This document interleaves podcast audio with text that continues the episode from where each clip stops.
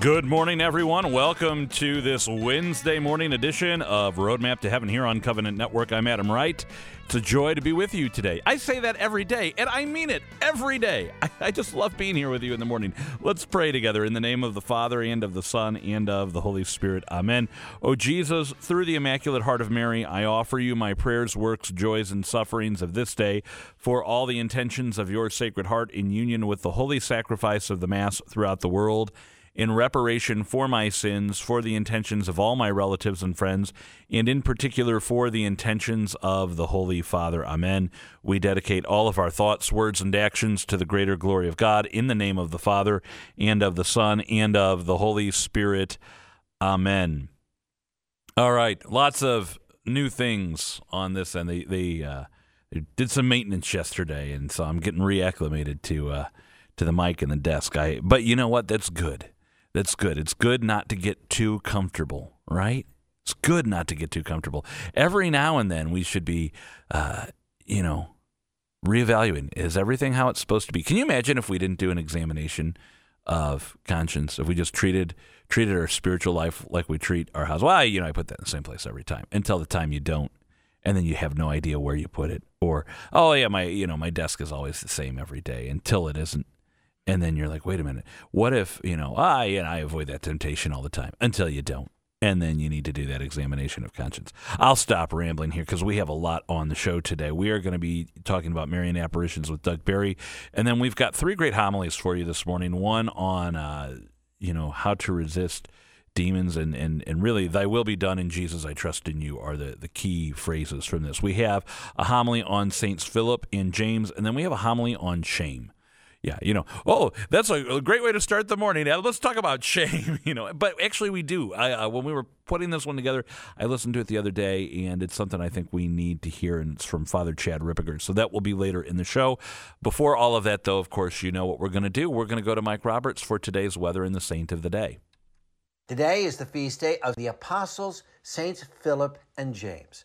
The town of Bethsaida was a special place. It's where Jesus fed 5,000 people with five loaves of bread and two fish.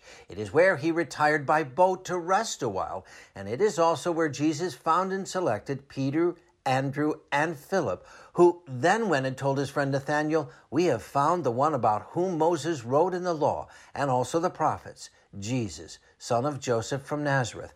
Though he recognizes Jesus immediately, Philip could not always wrap his mind around what Jesus was about to do. When he was going to feed 5,000 people, Jesus asks Philip where they can get bread, and Philip replies 200 days' wages would not be enough for them to have just a little. Later, Jesus is almost frustrated when Thomas says they don't know where Jesus is going, and Philip says, Master, show us the Father, and that will be enough for us. Jesus responds, Have I been with you for so long a time, and still you do not know me, Philip? Whoever has seen me has seen the Father. Though he didn't always understand, Philip did remain in faith, as did James the Lesser. Unfortunately, all we know about him is that he was one of the twelve Jesus handpicked to build the foundation of our faith. Saints Philip and James, please pray for us. I'm meteorologist Mike Roberts for Covenant Network. Have a blessed day. Saint of the Day can arrive each morning by subscribing on your favorite podcast player. Search Covenant Network to see all our podcasts. This week, we're talking with Doug Barry here on Covenant Network about Marian apparitions of the last 100 years. And Doug, today's apparition is one I learned about from you. And all I will say right up front is pay attention. That is the mm. number one thing I always come back to when we talk about Our Lady of Akita. Pay attention to what she has to say.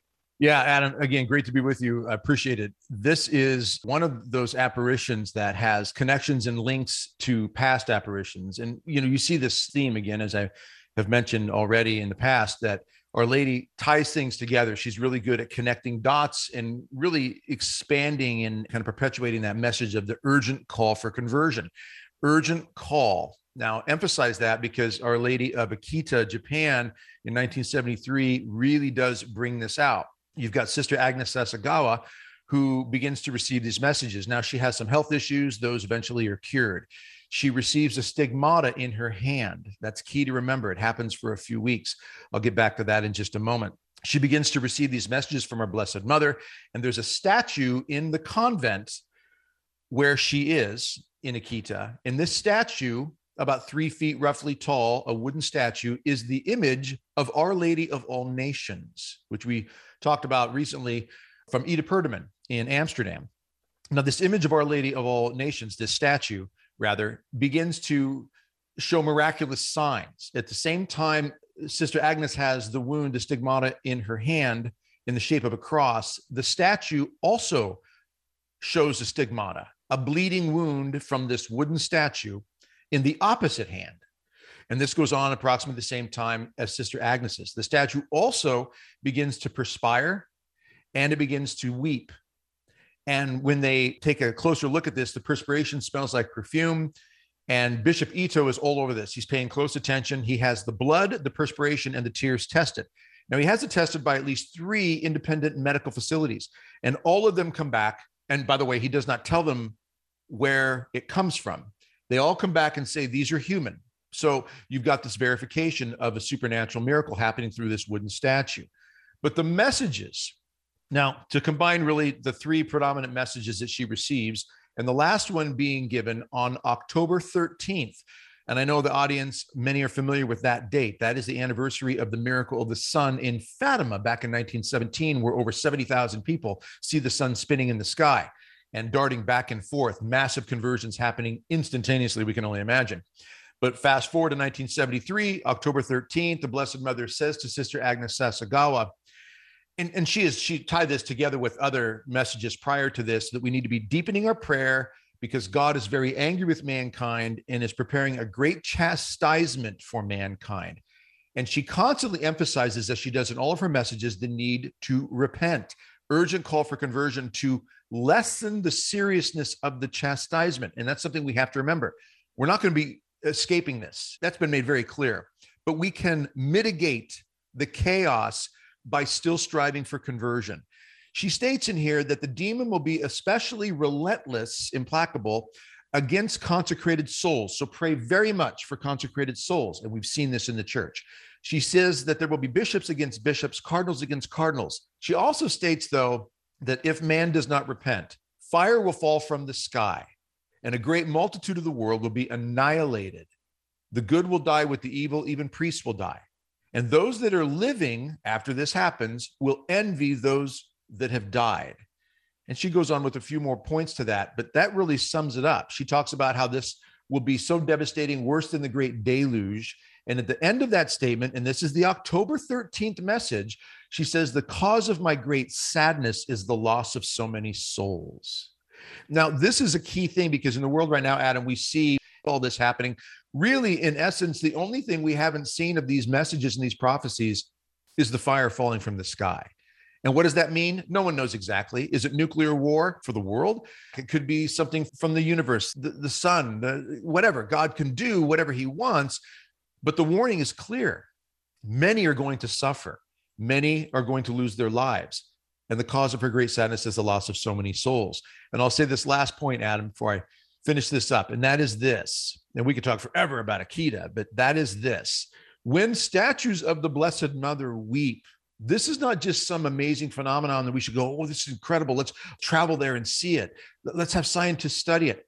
When God has statues weep, it's a clear message that things are not good in this area that he's emphasizing. And right now we're talking about spiritual deprivation, immorality. Those listening right now, those who, are in this audience on board with understanding the need to respond to God, I cannot emphasize enough. Our Lady says over and over again repent, convert, and pray that rosary. Not when you feel like it. You need to do it. You need to be a warrior. You need to get after it right away. Doug, it really strikes me how when we started the week talking about Fatima, you made mention that in each of the apparitions, the children never saw the Blessed Mother smiling. And I think about right. my own wife, and she's a mother as well, that there are times she's very stern because she knows what the children need to do. And then if they continue to ignore her and continue to ignore her, there will come a point where she will start to cry Mhm. because she knows it's going to be very unpleasant for them. And that doesn't even compare Mm. to what the Blessed Mother's talking about. That's a temporal thing about cleaning your room or cleaning up the house. Right. This is about our very souls and whether we're going to go to heaven or whether we're going to go to hell. And Right. without that conversion, well, I can tell you right now, if you don't convert, I know where we're probably going to go. Yeah, it's a really rough message when you really dig into it and look at it. And, and I've been talking about this for 30, well, my, my ministry, 32 years I've been doing my work. But before that, even when I was doing just local CCD teaching, talking about Fatima. In years past, I would talk about these things. You know, you look at these things, wow, this sounds really serious. Yeah, we're seeing things get bad. Now it's different. Adam, you know, it's very different. With the world events, I say a new shoe can drop at any moment, any day.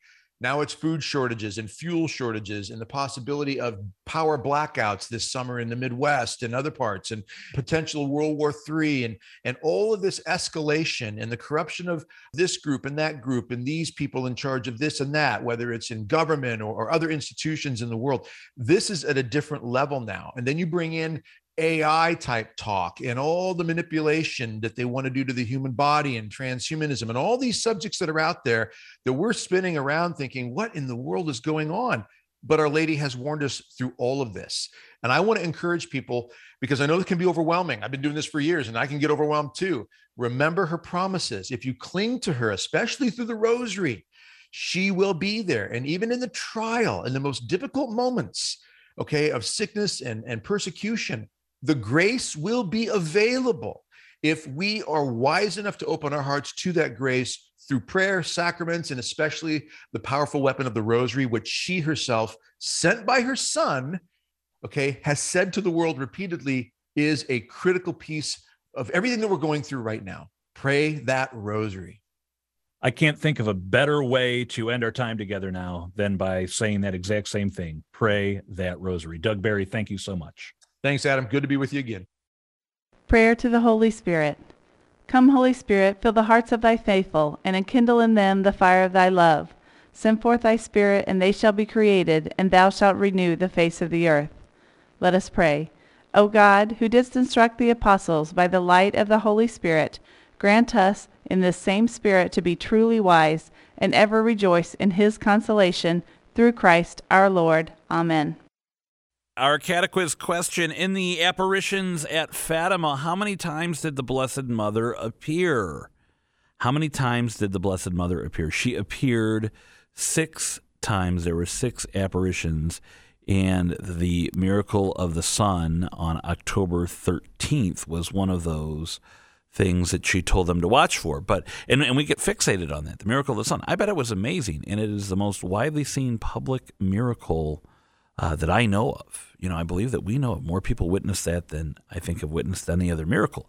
But what's the big takeaway I have for you out of those six apparitions? Pray the rosary. Pray the rosary, pray the rosary, pray the rosary. We cannot say it enough here on Roadmap to Heaven. Let's get you another check of the weather and our daily dose of encouragement. Prayer before a crucifix. Good and sweetest Jesus, before thy face I humbly kneel, and with the greatest fervor of spirit I pray and beseech thee to fix deep in my heart lively sentiments of faith, hope, and charity, true sorrow for my sins, and a firm purpose of amendment, while I consider thy five most precious wounds, having before my eyes the words of David the prophet concerning thee, my Jesus. They have pierced my hands and my feet. They have numbered all my bones. This week on the Daily Dose of Encouragement, we have looked at Our Lady of Altötting, Germany, and we have looked at Our Lady of Akita in Japan. And Patty Schneier today is going to take a look at another title of the Blessed Mother with us on this Wednesday. Patty, I can't wait to find out what's in store today. Well, I hope that this is increasing your knowledge of our Catholic faith and our devotion to our Blessed Mother and realizing that she has appeared, revealed herself to her children all throughout history in many, many different cultures. And we all know the big ones, but I kind of thought it was nice during this week that we should take a look at some of the ones that are lesser known. Now, this one may be known to a lot of people, but maybe not to all. Our Lady of Czestochowa, and I had to learn how to spell this one, but this is the most cherished shrine of the Polish people for over 600 years. It's at the Jasna Gora, I don't even know if I'm saying that right. My Polish is probably not right, but the Jasna Gora Monastery in Czestochowa and it's been home to the revered icon, another Black Madonna image, since it was brought there in the 1300s. But the history of this icon goes back to St. Luke. It is believed that he actually painted it during Mary's lifetime. And then it was brought to the Polish people all throughout history, many different battles and all that, but it ended up in Poland. Now, the interesting thing about this image for me is that the image isn't without its scars. This is an image that has scars from countless invaders who have tried to destroy her and destroy Poland. In destroying Poland, they always wanted to get the image and try to destroy it. A Tartar arrow struck it in the Middle Ages, leaving a mark on the Virgin's throat. And in 1430, Hussites stole it and vandalized it. And not only did they break the whole thing into pieces, but one of the robbers took out his sword and left two gashes on her face. So these are, again, incredible stories. But these three scars the one on the throat and the two on the cheeks, believe it or not, have been repaired repeatedly. And every time they reappear. I thought that was interesting. That's one of the many miracles associated with Our Lady of Czestochowa. In the atheistic years after World War II, when the Soviets were enforcing communism of Poland, the government could not stop pilgrimages to Our Lady of Czestochowa. Every year, from the celebration of the Assumption to August 26th, the feast of Our Lady of Czestochowa, millions of Poles make pilgrimages by foot to venerate this image that they believe has protected and preserved their people and their culture. And that's why there's this huge banner on the grounds of the monastery that says, Here the heart of the nation beats. Now, one final fact that I found very, very interesting. In recent years, Our Lady of Czestochowa has been chosen as the fitting patroness for post abortive women. Why? Because the scars on Mary's face are similar to the wounds of abortion. And though the wounds are a part of her story, they can be healed through time. Okay. They can be healed, those wounds. So, what does Our Lady of Czestochowa have to do with us today? Well, we all have scars. We all have scars. Give Our Lady your scars and feel her maternal protection and ask for her intercession. So, Our Lady of Czestochowa, pray for us. Another beautiful title of the Blessed Mother and another beautiful image for us to contemplate today. I think we all could go online and find images of the Blessed Mother under these titles to meditate upon sometime today or this month of May as we devote our attention to the Blessed Mother.